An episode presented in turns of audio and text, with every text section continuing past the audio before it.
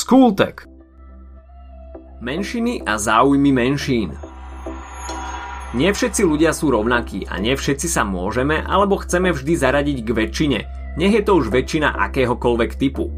Menšinu definujeme ako zoskupenie jednotlivcov, ktoré nemá vo vzťahu k ostatnému obyvateľstvu väčšinové postavenie. Dnes budeme hovoriť o menšinách, ich druhoch a záujmoch.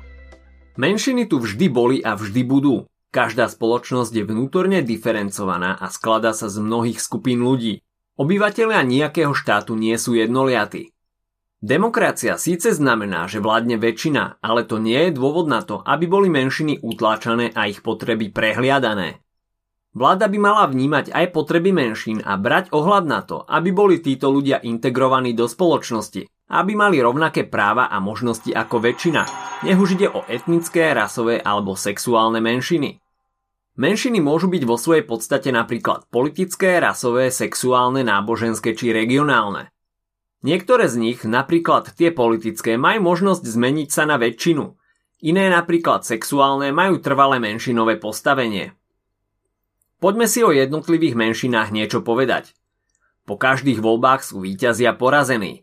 Výťazi, ktorí tvoria vládu, sa stávajú väčšinou a porazené strany sa stávajú menšinou, ktorá má malý alebo niekedy až nejaký vplyv na politické dianie v krajine. V nasledujúcich voľbách majú ale znova šancu stať sa väčšinou, čo je želaním každej menšiny. V demokratickej občianskej spoločnosti by nemalo dochádzať k diskriminácii politickej menšiny. Jej predstavitelia nesmú byť prenasledovaní ani nejako obmedzovaní. Minulosť a bohužiaľ v niektorých krajinách sa jedná aj o prítomnosť. Nám ponúka dosť príkladov takéhoto správania sa k politickej menšine.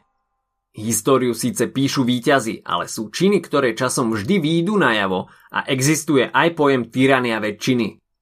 Výťazy majú právo vládnuť, ale zároveň musia mierumilovne spolunažívať aj s porazenými a väčšiny musia spolunažívať s menšinami.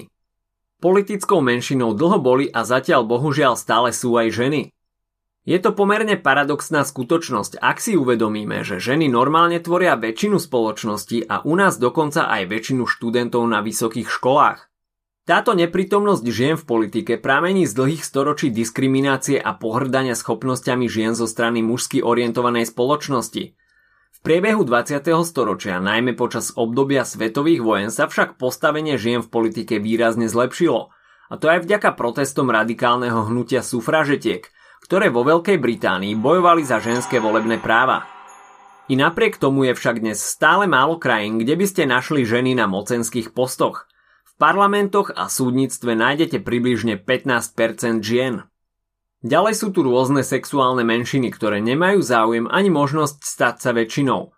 V politickej oblasti sa pomocou rôznych nátlakových skupín snažia o úpravu právneho systému, aby mali napríklad možnosť registrovaných partnerstiev, z čoho by im vyplývali napríklad dedičské práva či právo na adopciu detí. Potom sú tu rôzne etnické či národnostné menšiny, čo sú skupiny obyvateľov, ktoré žijú na území iného národa. V demokratickom systéme majú takéto menšiny právo na rozvoj vlastnej kultúry, ako je napríklad jazyk, umenie či tradície, ak pravda nie sú v rozpore s normami a zákonmi danej krajiny. Čiže napríklad mnohoženstvo nie je v európskych krajinách akceptované. Rasové menšiny sú i dnes zdrojom mnohých problémov, a to najmä v USA. Ak sledujete politické dianie, určite viete, o čom hovoríme.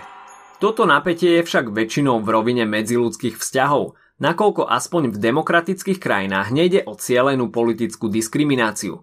Vlastné organizácie si rasové menšiny zvyčajne vytvárajú iba vtedy, keď sa cítia ohrozené a pociťujú nejakú mieru diskriminácie z okolia, v ktorom žijú.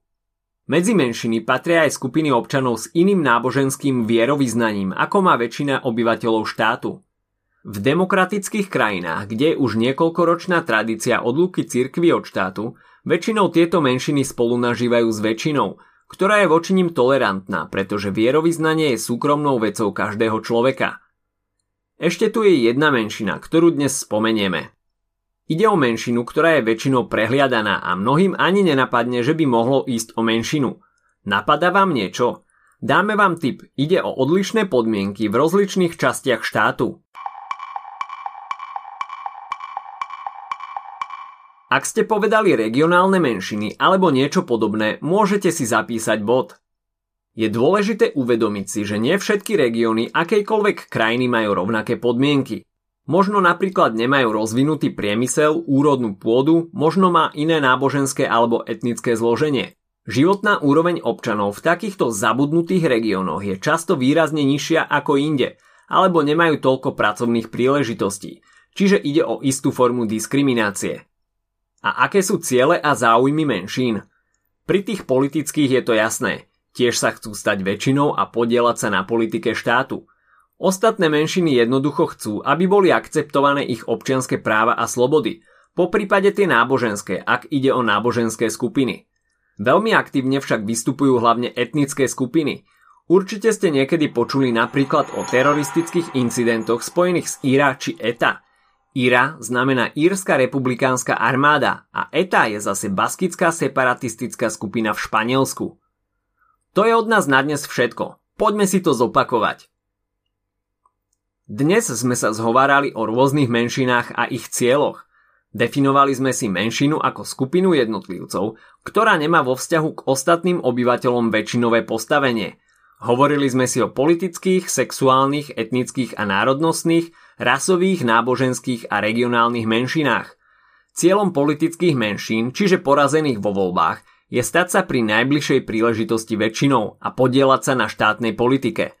K politickým menšinám patria aj ženy, ktoré majú oproti mužom v politike stále oveľa nižšie zastúpenie.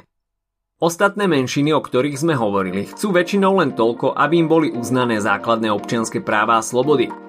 Napríklad menšinovo sexuálne orientovaní občania stále nemajú možnosť registrovaných partnerstiev, čo by im po právnej stránke oveľa zjednodušilo život – pretože by tak pred zákonom boli vnímaní ako rodiny príslušníci svojho partnera, mali by nárok na dedičstvo, daňové úlavy alebo právo na informácie ohľadom zdravotného stavu ich partnera. Ďalej je potrebné spomenúť aj organizácie bojujúce za práva etnických či národnostných menšín. Historicky veľmi radikálne boli napríklad polomilitaristické organizácie IRA či ETA. Boli zodpovedné za bombové útoky a straty na životoch mnohých civilistov. Ak sa ti dnešný podcast páčil, nezabudni si vypočuť aj ďalšie epizódy z Kultegu alebo našej série Hashtag čitateľský denník, v ktorej sme spracovali dve desiatky diel, ktoré by si mal poznať. Potešíme sa aj, ak nás ohodnotíš na Apple Podcasts, napíšeš komentár na YouTube alebo dáš odber na Spotify, aby ti nič neuniklo. A nezabudni o nás povedať kamošom. Počujeme sa pri ďalšej časti z Kultegu.